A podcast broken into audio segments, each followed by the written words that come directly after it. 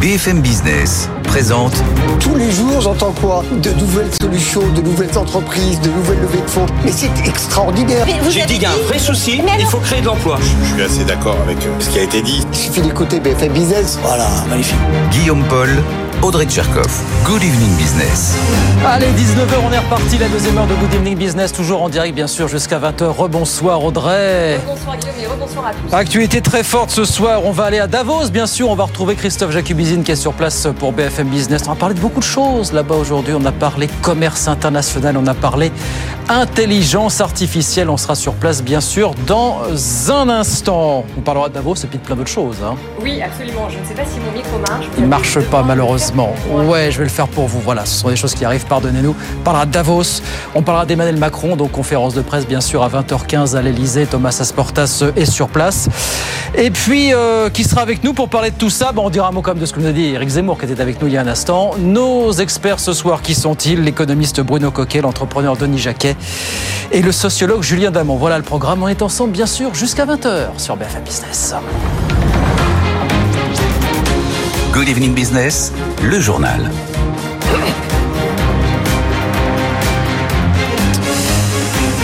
Donc, dans une heure et quelques pouillèmes, comme on dit, Emmanuel Macron va donc prendre la parole à, l'Elysée. Grande conférence de presse qui pourrait durer, nous dit-on, jusqu'à deux heures. Bonsoir Thomas Asportas, vous êtes sur place. Il va sans doute parler économie. Il va parler entreprise, mais pour nous dire quoi exactement, Thomas? Bonsoir Guillaume. Alors déjà, le chef de l'État va nous expliquer ce qu'il veut dire quand il parle de réarmer. C'est le mot qu'il a employé euh, pendant ses vœux aux Français. Qu'est-ce que ça veut dire réarmer l'économie, réarmer l'État, réarmer les services publics? Ça veut peut-être dire des réformes? Oui, c'est bien possible, mais lesquelles?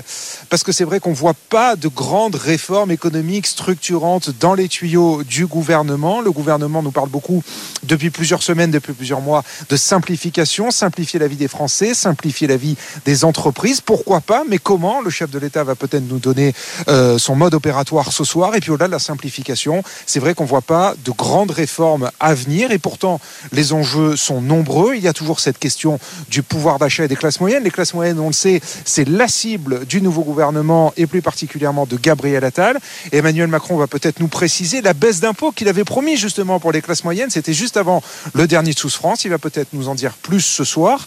Toujours sur le volet du pouvoir d'achat, il y a cette question, vous le savez, de la hausse des prix d'électricité. Est-ce que les factures vont augmenter de 10% au 1er février? Là aussi, le chef de l'État va peut-être donner son arbitrage ce soir. Et enfin, le dernier point, le point le plus important au fond pour le chef de l'État, vous le savez, c'est sa priorité économique numéro un dans ce second quinquennat- c'est le plein emploi. Oui, mais là aussi, comment? Avec quelle réforme? Avec quel sacrifice peut-être? Quel tour de vis sur le modèle social français? Comme le réclame Bruno Le Maire, eh bien, le chef de l'État va peut-être sortir du bois tout à l'heure. Ce sera à partir de 20h15. Ah, Thomas Asportas, donc en direct de l'Elysée pour BFM Business, conférence de presse, bien sûr, qu'on débriefera ce soir, et puis toute la soirée, et puis toute la demain matin, bien sûr, dans Good Evening Business sur BFM Business. 19h03, Davos, donc, qui se poursuit. Pendant ce temps, bonsoir Christophe Jacubizine, on vous retrouve sur place pour BFM Business. On a beaucoup parlé intelligence artificielle ce soir. Déclaration côté chinois, déclaration côté européen et déclaration très attendue du patron de Microsoft himself, Christophe. Effectivement, Guillaume, mais alors on nous avait promis un Davos dopé à l'IA. On n'a pas été déçus parce que le patron de Microsoft a, a a frappé très fort. C'est bien simple pour euh, Satya Nadella, on n'a encore rien vu. Euh, c'est une révolution qui s'apparente un peu à ce qui s'est passé quand on a inventé l'imprimerie euh, ou même l'ordinateur euh, personnel, le PC. Euh, une révolution qui va permettre d'augmenter la productivité comme jamais. Il a donné des exemples. hein. Une batterie qui fonctionne avec 70% de lithium en moins. Normalement, il faudrait 25 ans pour l'inventer. Eh bien, avec l'IA, on l'a inventé en quelques mois. Autre exemple des traitements innovants contre le cancer, le développement de nouveaux modèles aussi automobiles. Avant, il fallait plusieurs années. Maintenant, en quelques mois, on aura une nouvelle voiture. Le plus drôle, c'est que Satya Nadella a comparé la révolution de l'IA et celle de l'Internet. Pour lui, l'Internet, c'était pas grand-chose au fond. C'était une manière de consommer davantage, de consommer davantage d'écrans, de réseaux sociaux, d'informations, mais pas d'améliorer le sort de la planète ou d'augmenter la productivité. Avec l'IA, apparemment, on a réinventé la roue. Attachez vos ceintures. Merci Christophe Jacobzil, donc en direct de Davos en Suisse pour BFM Business. Il y a eu quelques propos aussi côté chinois sur le, le commerce international avec des pics adressés aux Européens et, aux Américains. On en reparlera avec nos experts bien sûr aux alentours de, de 19h45 sur BFM Business. On va parler d'Atos à présent quasiment comme tous les jours. Pourquoi? Parce qu'il se trouve qu'aujourd'hui il y avait une réunion entre les dirigeants du groupe, les banques et un membre du CIRI. Le CIRI, c'est le comité interministériel de restructuration industrielle. C'est un organisme qui est rattaché à Bercy et qui s'intéresse de très près aux entreprises en grande difficulté. Tout ça, ça veut dire quoi? Ça veut dire que l'État ne se contente plus de regarder comme ça le dossier. Cette fois, il met clairement son nez dedans. Mathieu Pech-Berti nous raconte ça. Exactement. L'État est clairement maintenant en train, de prendre en main le dossier Atos, le dossier de restructuration d'Atos, qui effectivement aujourd'hui euh, tenait en début d'après-midi une réunion avec ses banques pour faire un point sur ses besoins en financement, sur ses besoins en capital, sur ses cessions d'actifs, le rééchelonnement de ses de ses dettes. Hein. Il y a 5 milliards de dettes chez Atos à rééchelonner, ce qui est entre guillemets normal dans une entreprise. Et là, effectivement, ça bascule dans une dimension un peu plus euh, non pas politique, mais euh, grave à partir du moment où cette cellule spécialisée qui est à la direction du Trésor à Bercy, hein, le effectivement, comme vous l'avez dit, le comité interministériel de restructuration industrielle se penche sur les sociétés les plus en difficulté. Et maintenant qu'on a euh, une renégociation de la dette euh, d'Atos, qu'on a une probable entrée en procédure judiciaire, ce n'est pas encore fait. Atos l'a clairement dit il y a quelques jours, mais une probable entrée, euh, nomination peut-être d'un mandataire ad hoc et le Syrie maintenant qui est autour de table. Le dossier Atos, en tout cas, c'est ce qu'on entend beaucoup dans le milieu des affaires aujourd'hui, commence véritablement à ressembler à un autre gros et lourd dossier de restructuration qui est celui de Casino.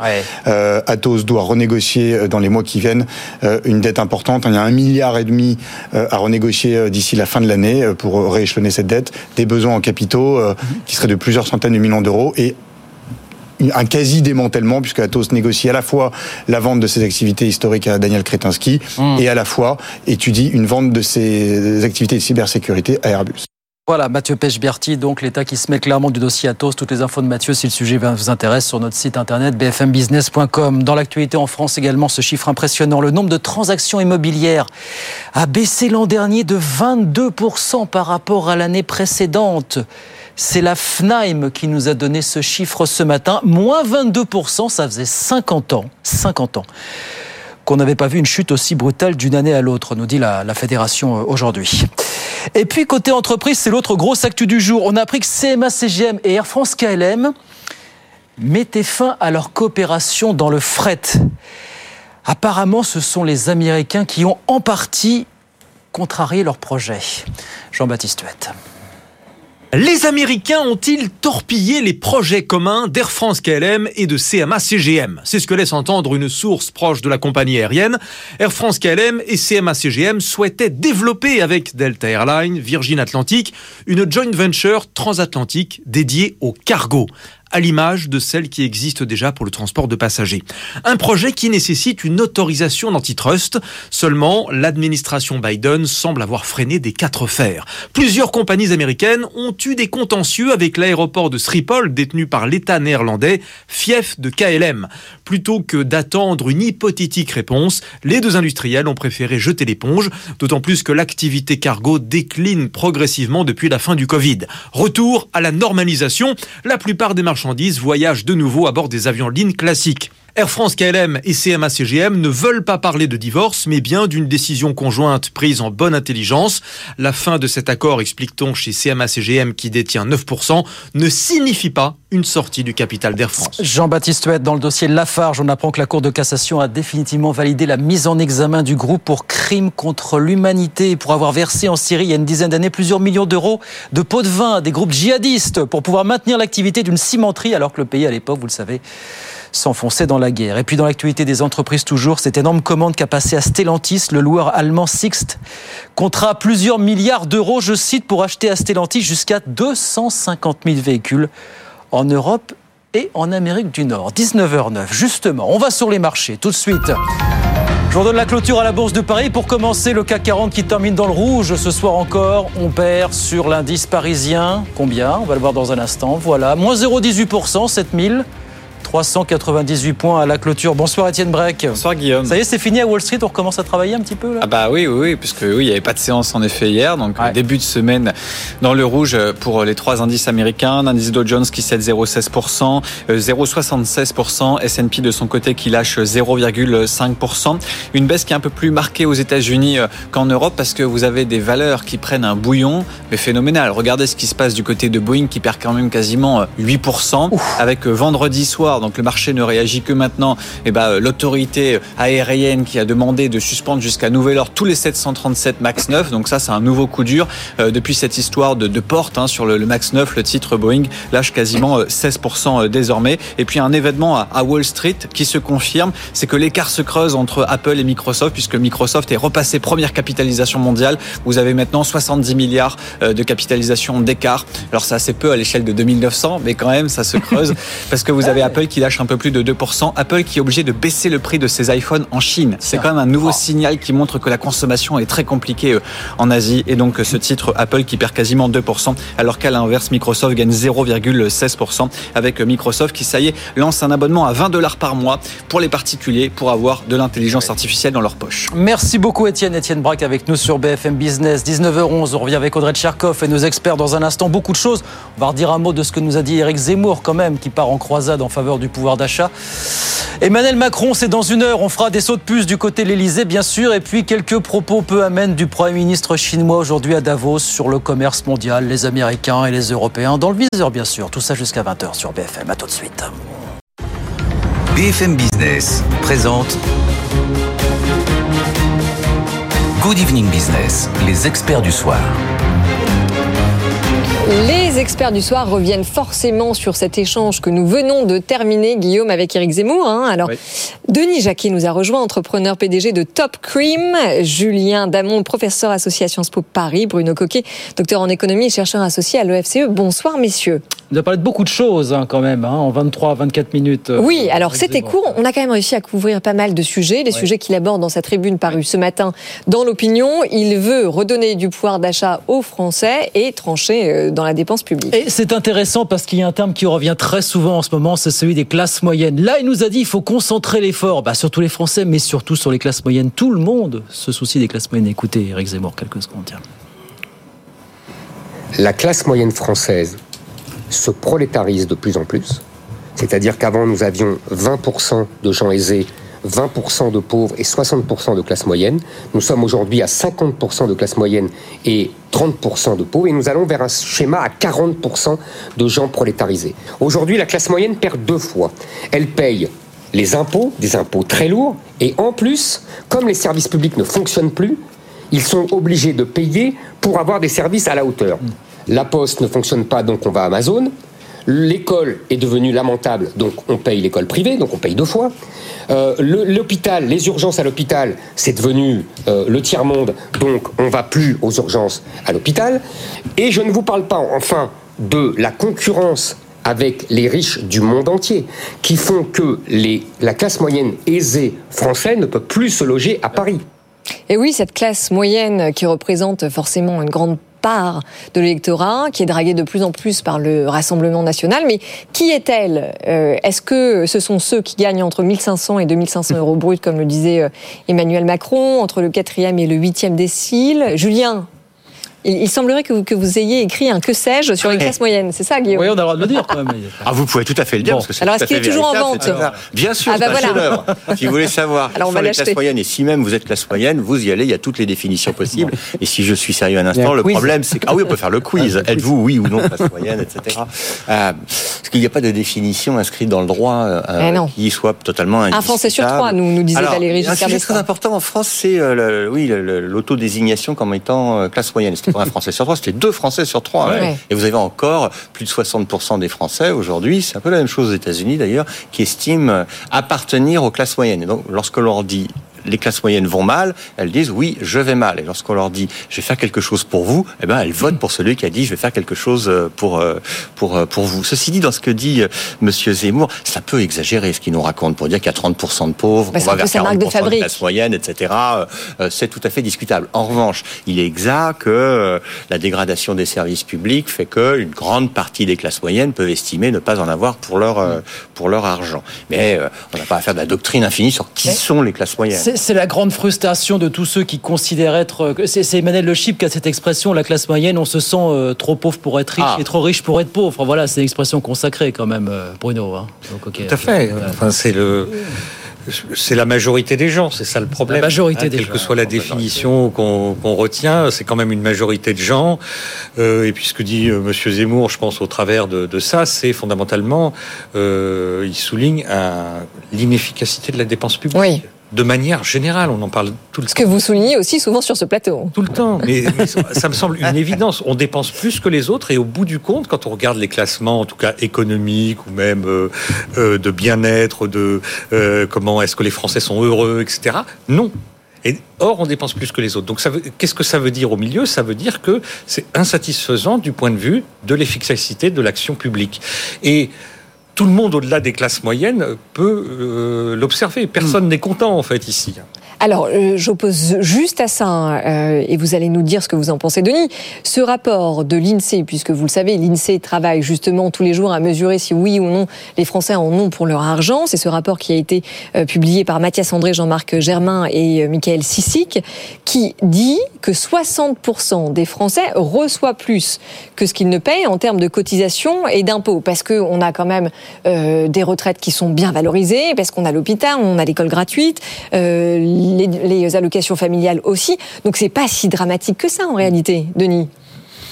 Oui, alors pour revenir sur Zemmour, c'est vrai que Denis Jacquet, expatrié aux États-Unis depuis combien d'années Donc il n'a plus qu'un vague souvenir de ce qu'est la vie en France. C'est ma troisième année. Et les prélèvements obligatoires. Je, me souviens que c'est un pays où il fait froid.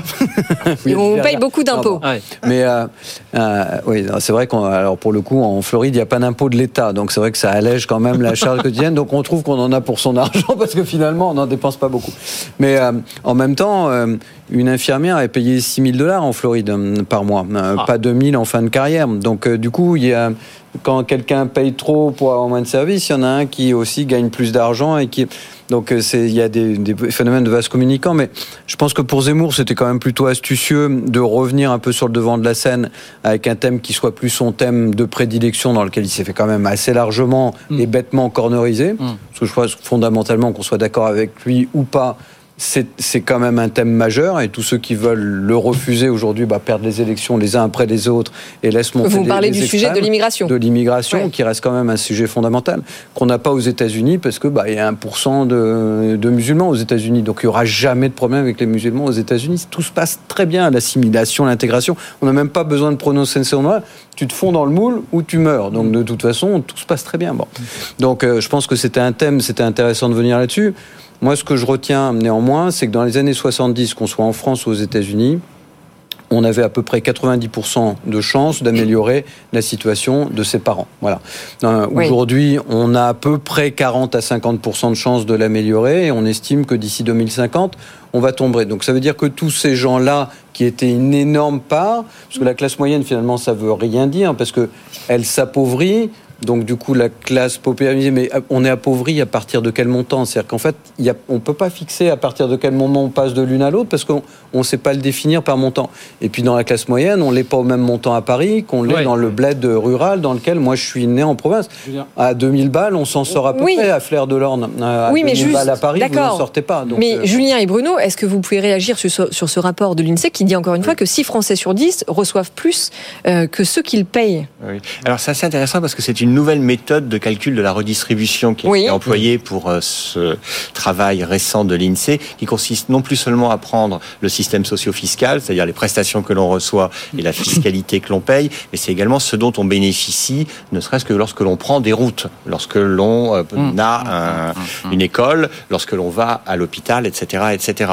Et oui, les Français ont toujours le sentiment qu'ils n'en ont pas pour leur argent, et l'INSEE leur dit, mais si, mais si, la majorité d'entre vous en ont pour euh, en a bah, pour même, Même plus. Mais, mais, mais, toujours la dépense publique. oui, c'est un sujet d'efficience, c'est un sujet qui est bien mesuré. Bruno en boucle là-dessus. Hein, voilà. Le, point, c'est oui, les, mais euh, on mesure aussi dans ce, cette, cette, nouvelle mesure le fait qu'il y a des moments de la vie où on paye, il y a des moments de la vie où on reçoit. Donc, oui. euh, ça, hmm. ça, dépend quand même à qui ça s'adresse. Et puis il faut voir aussi que beaucoup de redistribution est le signe d'un échec.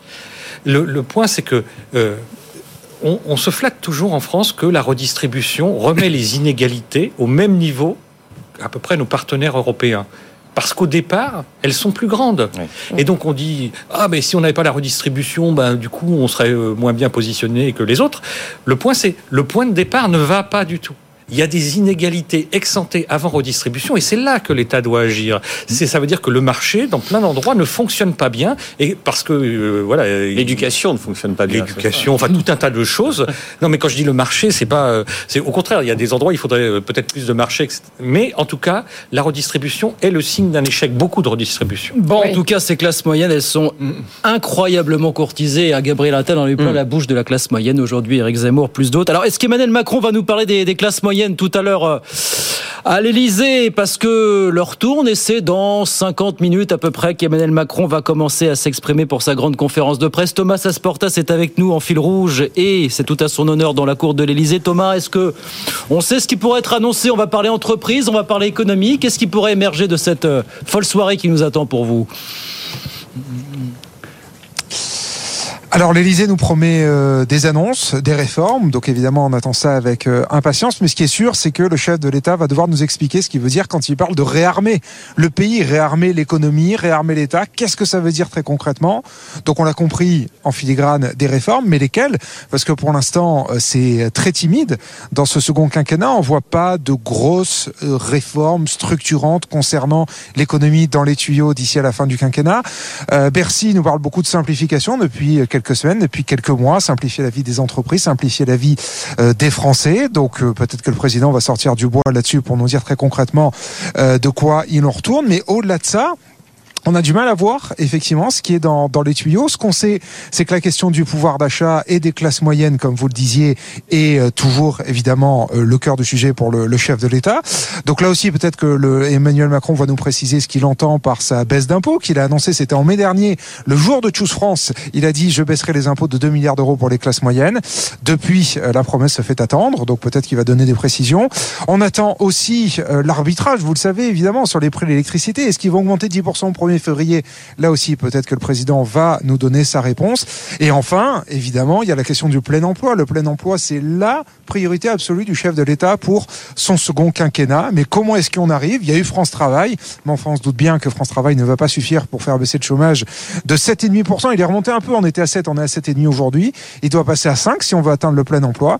Bon, bah, ça va passer par quoi? Par quelle nouvelle réforme? Est-ce qu'il va falloir toucher le modèle social, comme le dit euh, Bruno Le Maire Et ben là aussi, évidemment, le chef de l'État va être interrogé ce soir.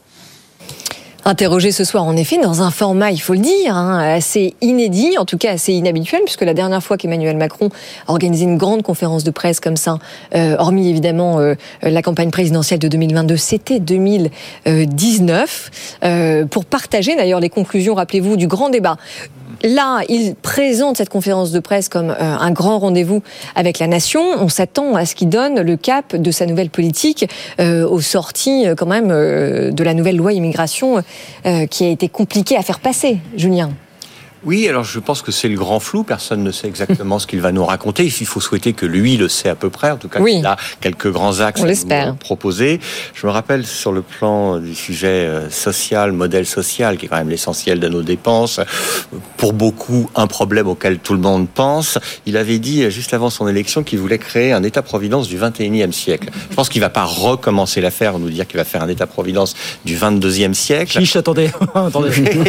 mais, mais, mais, mais, mais je pense que s'il est sérieux, il est, s'il devait euh, avancer sur des propos sérieux, il faudrait qu'il reparle, par exemple, des retraites. Mmh. C'est compliqué. non, que... mais vous rigolez. Non, je rigole non, pas. mais vous plaisantez. Oui, je sais que c'est compliqué politiquement, mais alors en revanche, du point de vue mathématique, c'est très simple.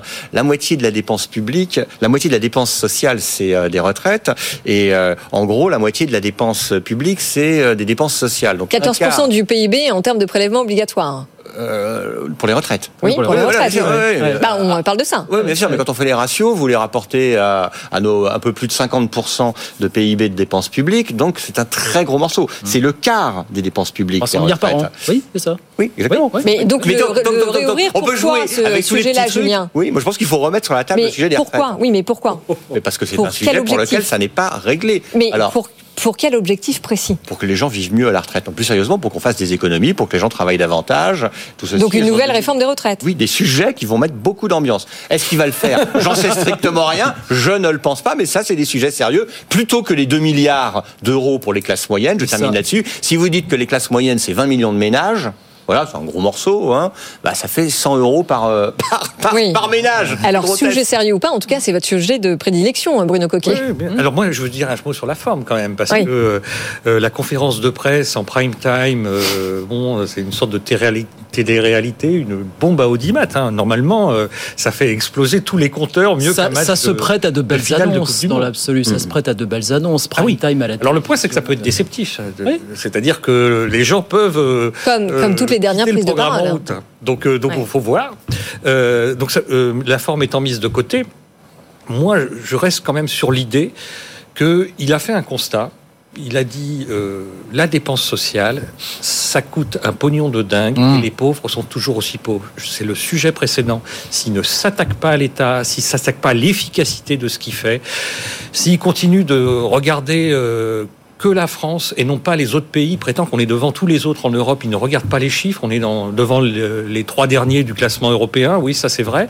Euh, que ce soit. Non, mais c'est Attendez, en, en, dépenses sociales, en, on est champion du monde. Oui, mais oui. Euh, et en taux de prélèvement obligatoire. Mais oui. le point, c'est que, que lorsqu'on regarde euh, l'évolution du taux de chômage, on est dans la queue du classement. Quand on mmh. regarde euh, l'évolution de l'emploi, c'est pareil. Quand on regarde la croissance, c'est pareil. Les mmh. investissements étrangers, c'est pareil. Il n'y a qu'une qu chose où on est devant, c'est la dette. Donc il a ce problème-là. Et garantit pas qu'il va parler de dette en prime time à la télévision, hein, ou alors pas longtemps. Non, mais il y a un moment. Non, donné, mais de tout le reste. On peut pas continuer de dire on va faire des chèques bon. et ça suffira à relancer la croissance, l'emploi, à atteindre le plein emploi, etc. Mm. C'est pas possible. Denis, vous nous direz, 19h30, vous nous direz dans un instant ce que vous attendez. Vous nous direz sans doute qu'on va connaître des beaux spectacles politiques cette année en prime time à la télévision uh -huh. américaine qui seront d'un autre standing. Peut-être voilà. même que ça vous donnera envie de revenir en France. Exactement, Denis. on verra qui ça. Sait mais on raconte ça dans un instant. Il est 19h30 sur BFM Business.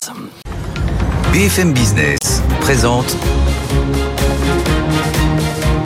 Good Evening Business, les experts du soir. Les experts du soir qui étaient partis sur les élections américaines pendant la pause, on revient en France. Il est 19h33. On est toujours avec Denis Jacquet, Julien Damon et Bruno Coquet. Donc, cette conférence de presse, Denis Jacquet, qu'en attendez-vous? Qu'est-ce que c'est que ce petit rire Qu'est-ce que c'est que ce petit rire Pour tous ceux qu'on. On va parler de ce qui va se passer chez vous cette année après. Savent que de toute façon, les politiques, même quand ils n'ont rien à dire, ont une façon extraordinaire de pouvoir passer une heure, une heure et demie à parler avec du vide. Bah, c'est l'art de la formule. Ouais. C'est quand même d'apprendre à faire des euros sur un vide absolument. Bon. La deuxième chose qu'on a appris avec Macron, c'est qu'en fait, chaque discours est une préparation du concours de l'ENA et qu'en fait, il essaye de s'impressionner lui-même, mais que les Français en peuvent plus. Enfin, moi, j'arrive pas à comprendre, sauf verglas, pluie et une seule chaîne présente qu'il y a encore des gens qui se disent je vais apprendre quelque chose en écoutant Macron ce soir. Enfin, je veux dire, c'est qu'est-ce qu'on peut essayer Ah, vous êtes désabusé à ce point-là, Denis Jacquet. Oui, parce qu'il se passera rien. Je veux dire.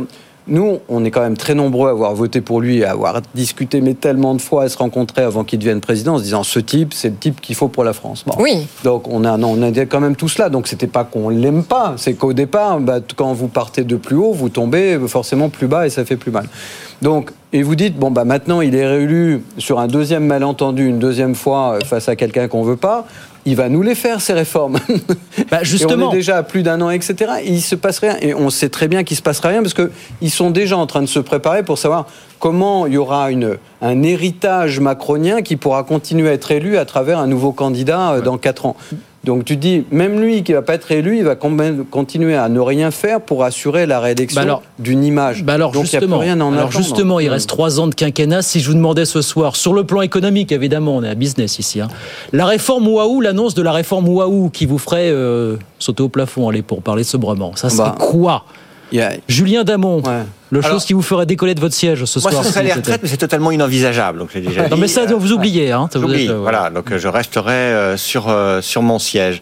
Non, je pense que mais ce serait assez large hein, de dire que euh, dans les trois mois, il y aurait une réforme extrêmement substantielle de l'État, recentralisant une partie de ce qui est confié aux collectivités locales et qui fonctionne euh, mal. Il l'a pas fait depuis privatisant. 2017. Il l'a Pardon pas fait depuis 2017. Il va pas sortir maintenant. Bah oui, oui, mais vous me dites ce qui me ferait sauter D'accord, en l'air dans mon siège, non, comme un, comme euh, Un cabri un cabri, voilà, voilà, voilà. Mais euh, après, oui, je pense que beaucoup de gens sont là en train de se dire que ça va être un exercice euh, inutile ou, ou simplement incrémental où on va nous annoncer des réformes euh, secondaires euh, ou euh, peut-être qui prises une par une sont des petits progrès, mais qui donnent pas un cap essentiel à la transformation de, de- de l'État, c'est vrai.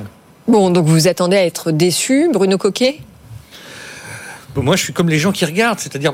Euh, Les résignés. Fondamentalement, je, pense- non, mais je pense qu'ils attendent quelque chose, sinon ils ne regarderaient pas. Oui, donc on est de- quand même dans l'expectative. Voilà, il y a une attente. Alors, euh, l'attente, on peut avoir des annonces qui font plaisir. Je pense que ce ne sera pas vraiment le cas. On peut avoir des annonces qui ne font pas plaisir. Au bout du compte, il y a un moment donné, il y a un point de passage, c'est euh, une revue euh, générale des dépenses publiques, comme on disait sous Sarkozy. Mais, Mais c'est ce que Bruno Le Maire nous a prévu il y a 10, euh, 12 mois. Comment? C'est ce, que, c'est ce que Bruno Le Maire nous a promis il y a 12 mois, une revue des dépenses publiques, ministère par ministère. Enfin, il a aussi On n'en a promis plus jamais entendu parler. pas, que la dette augmenterait pas, qu'il faisait pas de chèque. Enfin, euh, le point, c'est il y a de la communication, ça c'est clair. Il y a énormément peu de d'action. communication. Il y a beaucoup bah oui, puisque mais Emmanuel Macron a dit qu'il voulait des résultats, donc on comprend qu'il n'y en avait pas jusque-là quand même. C'est ça le, le- le point. Et donc, euh, et, et donc du coup, ces résultats, il faut euh, les mesurer, avoir des ambitions. Bon, le plein emploi qui a été défini, on ne sait Alors, trop voilà. comment. euh, euh, voilà. Alors qu'il faut un taux d'activité. Il y a 5 millions de gens ou 6 millions de gens ici qui euh, sont euh, en recherche d'emploi hein, de manière générale. Et donc du coup, il faut bien euh, traiter ce problème et on ne le traite pas juste avec un service public. de Mais c'était justement ouais. qui pourrait capter un petit peu l'attention des gens ce soir. C'est plus que la revue des dépenses publiques. Pardon, je suis Ouais. pas sûr non plus qu'en prime time Bah, ça fasse euh, ça fasse faire là truc ou là. Non, non, le plein emploi, les- le plein emploi, Ouais. le plein emploi. Comment je vais aller chercher le plein emploi à 5% à la fin du quinquennat, si tant est que ça soit encore possible? C'est censé être France Travail, Guillaume. Ouais. Mais le Ah plein bah si. emploi, le plein emploi, le plein emploi, répété trois fois, c'est un homme célèbre qui l'a prononcé. C'est de Funès. C'est le de Funès dans la zizanie. Absolument. Le programme, c'est le plein emploi, le plein emploi, le plein emploi. Donc, si Emmanuel Macron fait le plein emploi, le plein emploi, le plein emploi, il y aura quand même une grande partie de la France souriante avec lui. Et après, il Mais peut rajouter déjà- moi président, moi président, Oui, moi président. Il a déjà mais bon. fait trois lois plein emploi. s'échappe. Quoi Il a déjà fait trois lois Ouais. plein emploi.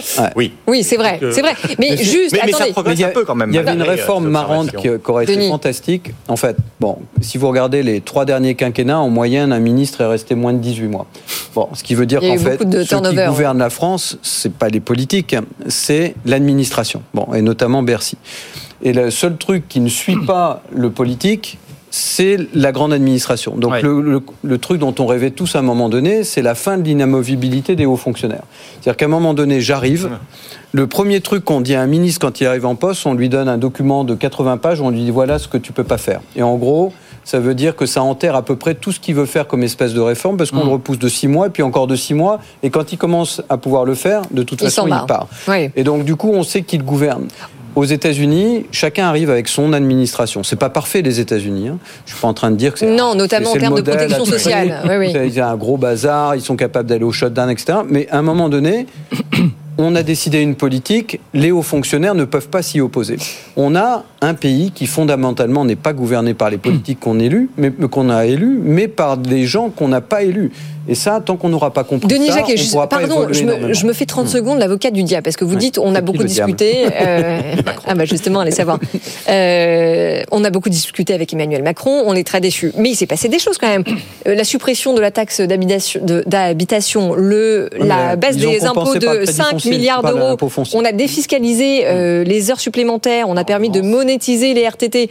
Bon, enfin, non, mais il y a une politique de l'offre qui est en, en les gens cours. vivent pas de leur travail. Ouais. C'est la base, Audrey. Si les gens vivent pas de leur travail. Oui, mais c'était pas le euh, cas avant, qu'on tout ça. On fait de la redistribution, on vit au-dessus de nos moyens, etc. Je suis d'accord, Bruno, mais ce que je veux dire, c'est qu'il y a une politique de l'offre qui est en cours. Ce n'était pas le cas précédemment. On ne peut pas se plaindre de tout tout le temps. Non, mais Moi, je suis regardez, sous, euh, sous Hollande, c'est là où il y a eu le plus de mesures prises pour les entrepreneurs. Donc vrai. c'est sou- il y a souvent des paradoxes. Bien de le rappeler. Quand on a fait les pigeons après les assises de l'entrepreneuriat, on a fait passer des mesures qu'un Sarko ou un autre n'aurait pas prises. Donc tout arrive, mais c'est c'est le grand soir que tout le monde attendait. Eh ben, c'est peut-être ce soir.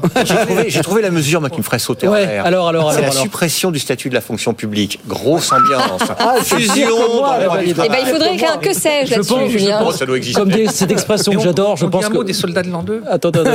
Ah, on peut, ouais. Comme dit l'expression, le, le grand soir n'est pas pour demain matin. J'adore cette expression.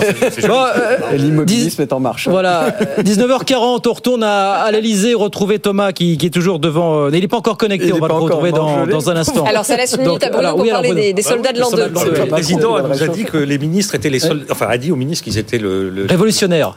Euh, Je ne veux pas des gestionnaires, je veux des révolutionnaires. Les- les soldats de l'an si 2, c'est le poème de Victor Hugo, un truc romantique, échevelé, tout ça, on est super. Mais les soldats de l'an 2, pour moi, c'est pas ça. C'est la conscription avec des révoltes contre la conscription, des combats perdus contre les Ven- Vendéens. Enfin, euh, au début, c'était quand même un peu la Ah catastrophe. bah oui, mais je vous quoi, rappelle euh, qu'Emmanuel Macron a aussi donc, annoncé un réarmement de l'économie. Donc il faut quand même... puis, il a nommé les généraux de la- l'armée de l'an 2, les soldats de l'armée de l'an 2. Ouais. C'est nous quand même. hein. Ouais. Donc euh, c'est le bout de la chaîne. C'est ce qu'il faut. euh, qu'il Il va nous faire les yeux revolver là. Non, mais c'est pas mal ça, réarmement. Réarmement. Vous achetez le terme de réarmement, c'est pas mal. Alors justement, voilà, 19h41, on va retrouver Thomas qui est toujours de- dans la cour de, de l'Elysée. On est à une grosse demi-heure de l'intervention d'Emmanuel Macron. Thomas, vous nous avez entendu la disserter, fantasmer sur nos désidératas de réforme. Alors on a les retraites, nous avons euh, la, suppress- la disparition du statut de la fonction publique, c'est Voilà. ça Oui, voilà, la revue des Allez, pourquoi pas. la revue des politiques privées. Est-ce que le gouvernement a disons-le clairement, plaisir la- en plateau, hein, ce la que je vois, là, possi- quand oui, je suis oui, pas oui. là. Est-ce que le gouvernement a la possibilité de renverser la table, Thomas, pour vous? Alors, euh, c'est un peu la promesse quand Emmanuel Macron demande à ses ministres en nouvelle formule, le nouveau Conseil des ministres de Gabriel Attal, quand il leur dit euh, J'attends de vous que vous soyez des révolutionnaires et pas des gestionnaires. Après, au-delà du slogan, effectivement, on s'interroge sur ce- les marges de manœuvre de ce gouvernement, puisque vous le savez mieux que moi, les caisses de l'État sont vides. L'État français est fauché.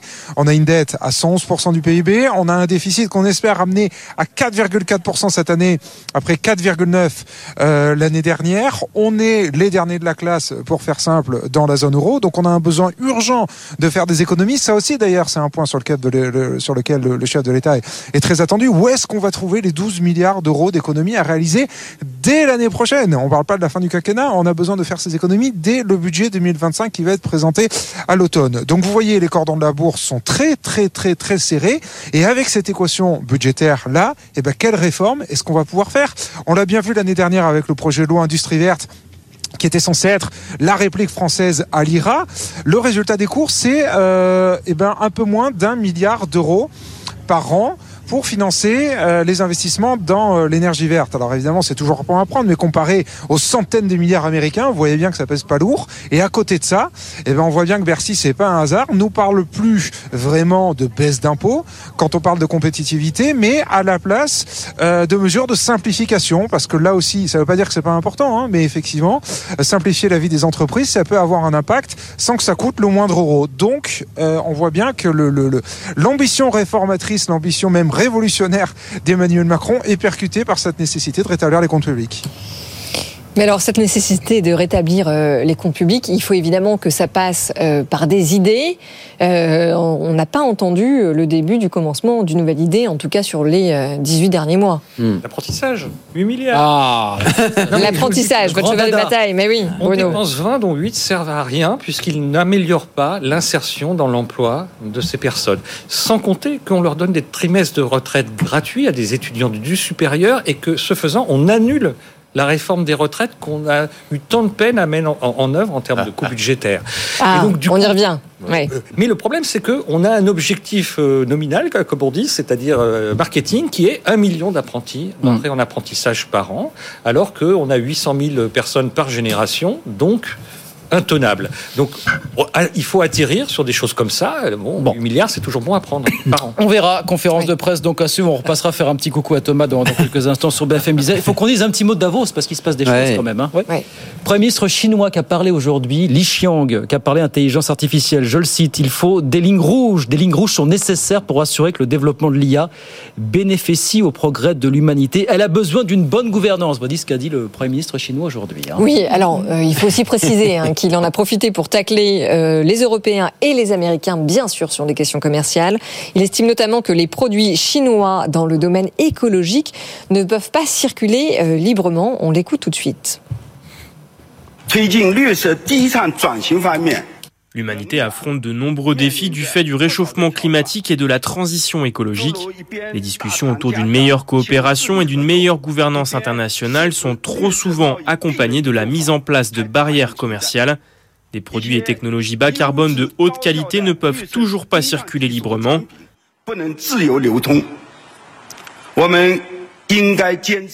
Il est important que nous soutenions le principe d'une responsabilité commune mais différenciée coordinions mieux nos stratégies de transition et retirions ces barrières commerciales pour avancer ensemble vers une économie et une société plus écologiques.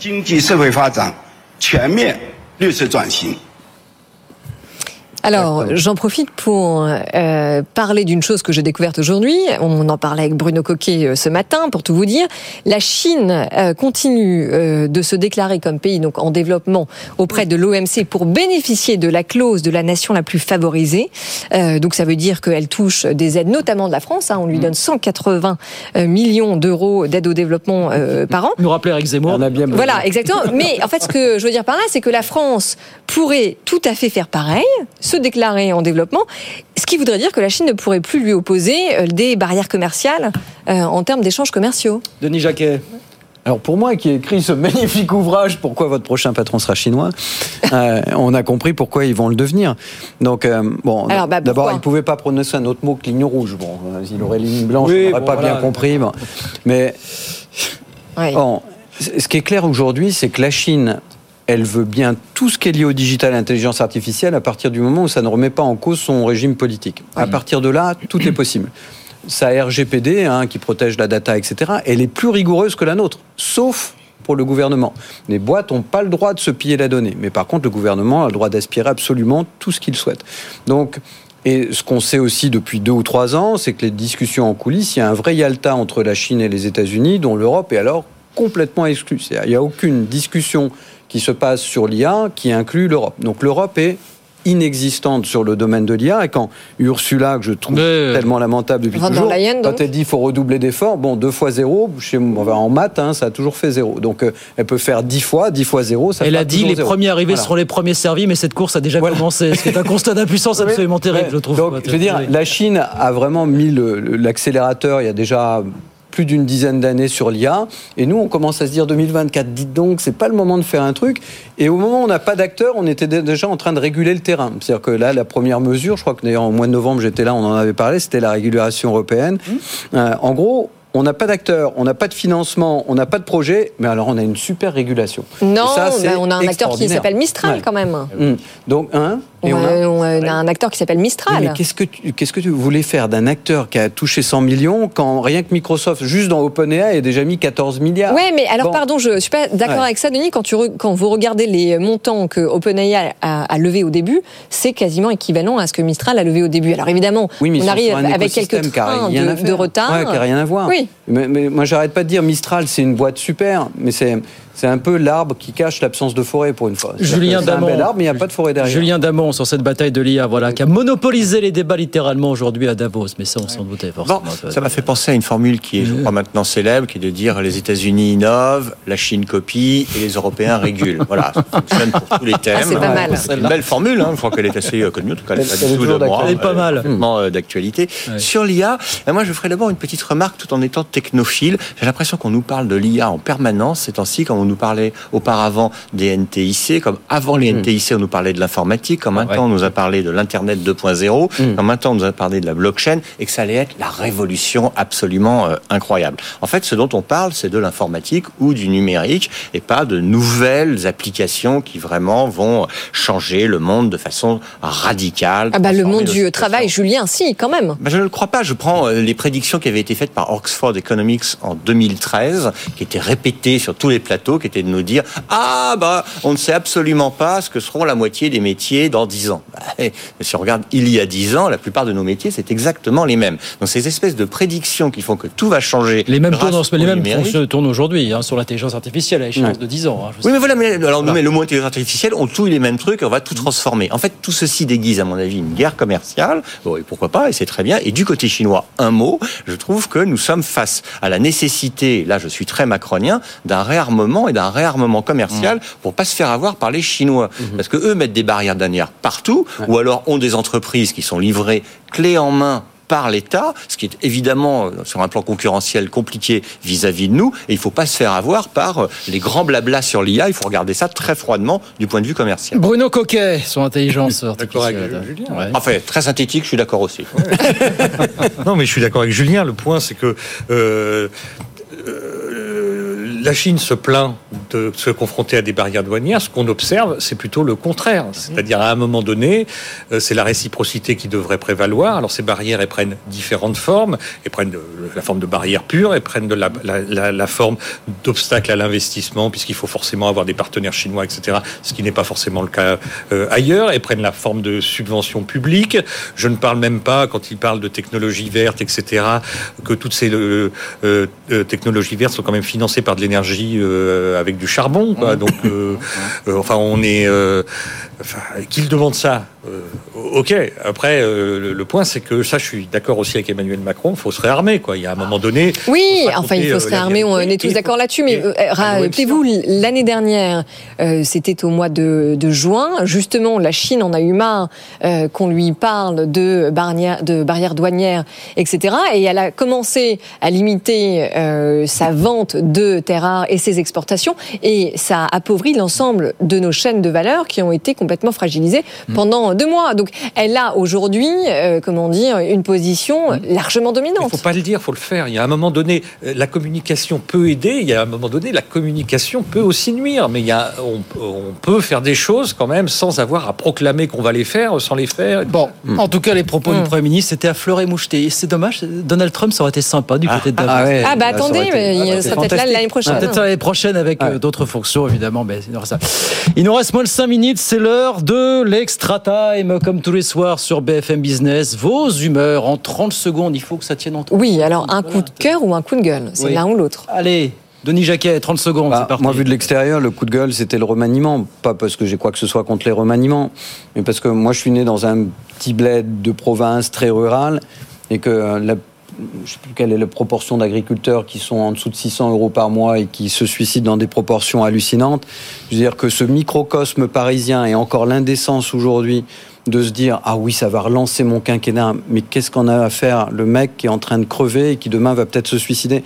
Je veux dire c'est de la gesticulation médiatique complètement parisiano-parisienne qui est un mépris total pour tout ce qui se passe sur les petits et moyens territoires. Alors je vais pas taper les classes moyennes mais les petits et moyens territoires. Mm. c'est de la gesticulation de communication qui ne change rien à la vie de ceux qui souffrent le plus et je trouve ça indécent. voilà ça c'est dit. ce soir. Ça c'est dit. Julien Damon. Bah, un petit mot au sujet de la fécondité et contre la recette magique à laquelle pensent tous ah nos euh, représentants. Bilan démographique de l'INSEE aujourd'hui. Hein. Absolument. Voilà. Ça fait 15 ans que la fécondité euh, baisse en France. On n'a jamais fait aussi peu de bébés. Bien. Et donc, quel est le réflexe pavlovien? C'est de dire ah, bah, il faut augmenter les allocations familiales ou revenir mm. sur les décisions concernant la fiscalité et le quotient familial. Mais alors, est-ce que ça a une incidence? Eh bien, voilà, la réponse c'est non. Et là, vous avez une somme d'études absolument fascinantes du côté des démographes comme des économistes pour nous dire que le lien entre la dépense de politique familiale et la fécondité est ténue ou modeste, parce mm. que ce sont des gens euh, extrêmement polis qui ne disent pas immédiatement ça ne sert à rien. Donc, si on veut faire quelque chose, ce qu'il faut, c'est deux éléments, à mon avis. Le premier, c'est si on doit faire des dépenses, c'est dans la petite enfance, l'accueil de la petite mm. enfance, mm. les 0-3 ans. Et si on veut innover, il faut soutenir les couples qui se recomposent. Car un couple qui se recompose, c'est la probabilité d'avoir des bébés en plus. C'est une probabilité plus élevée, je vous concède évidemment, absolument. 30 secondes, Bruno Coquet, votre humeur du soir sur BFM Business, c'est parti. Moi, je voudrais parler d'un sondage qui a été fait par le Women's Forum sur la place des femmes dans les sociétés contemporaines, donc avec des résultats euh, purement réactionnaires, c'est-à-dire on pense que effectivement euh, euh, les femmes ont moins d'opportunités que les hommes, mais qu'au fond c'est très bien s'ils restaient chez eux à élever leurs enfants, elles seraient à la fois plus heureuses et ce serait mieux pour tout le monde. Et donc et que en plus cette opinion est beaucoup partagée par les jeunes générations dans le monde, et donc du coup on a quelque chose d'assez inquiétant. Mais en fait on revient en arrière. Euh, oui, on revient en arrière, on part de loin, je ne sais pas comment on peut le dire, et en tout cas, euh, euh, on n'est pas sur la bonne trajectoire, et il faut se remobiliser sur ce sujet, qui n'est pas qu'un sujet d'occidentaux, à mon avis. Mm. Absolument. Bon, bah, écoutez, en tout cas, merci de l'avoir mis en avant. Cette étude, c'est une organisation que j'ai eu la chance de diriger pendant trois ans, et qui publie en effet chaque année des rapports absolument essentiels. Voilà pour vos humeurs, voilà pour l'extra time sur BFM Business, 19h54. Bah, c'est terminé pour ce soir. Emmanuel Macron voit les images là du côté de l'Elysée, ça commence à arriver petit petit à petit. Alors les ministres qui seront tous là en randonnion, je pense, ce soir, plus des centaines de journalistes. Comme qui va regarder ce soir Qui va regarder ce soir Emmanuel Macron à la télévision Un truc beaucoup plus sympa à faire. qui va regarder avec les enfants Dans la République, c'est ça les enfants. Ah. Les enfants, venez voir, on va parler des retraites ce soir. Ah, ils vont adorer. Bruno, vous allez regarder Oui, sûrement. Oui, bon, on va regarder. Ah bah moi aussi, évidemment. Bah, puis, je regarderai la synthèse sur BFM On est obligé. Et on s'en fera les cours. euh, il enlève son nez rouge, c'est pas. Euh, Bah quand même. voilà, bah cette soirée, effectivement, cette conférence de presse qui va débuter dans 20 minutes, 20h15, ça peut durer jusqu'à 2h, nous a dit euh, l'Elysée. Voilà, on suivra ça en tout cas. Ah, pas Et on matin, débrief. Rassurez-moi. Non, 2h. euh, Oui, heures, en tout cas, en tout cas, ce qu'on peut dire à nos auditeurs, ne vous inquiétez pas si vous ratez la conférence de presse ce soir, on la décryptera demain soir. évidemment. Largement, largement sur BFM Business. Denis Jacquet, entrepreneur PDG de Top Crime, qui nous arrive des Amériques, qui va y repartir prochainement. Julien Damon, professeur associé à Sciences Po Paris. Et Bruno Coquet, docteur en économie, chercheur associé à l'OFCE. Merci messieurs, à très vite, avec plaisir. 19h55, c'est fini. Oui, c'est terminé. Ceci dit, pas de panique, puisque le débat est à retrouver. Euh, Ça s'affiche sur vos écrans avec le QR code. Sinon, c'est bfmbusiness.com. Et puis, bien sûr, on se retrouve demain soir. De toute façon, on vient demain, 18h, en direct pour Nouvelles Aventures. Tech Co, François Sorel et ses équipes. Dans un instant, là, ça durera jusqu'à 21h30. Voilà, c'est- normé. Bonne soirée. Good Evening Business. Actu, experts, débat et interview des grands acteurs de l'économie.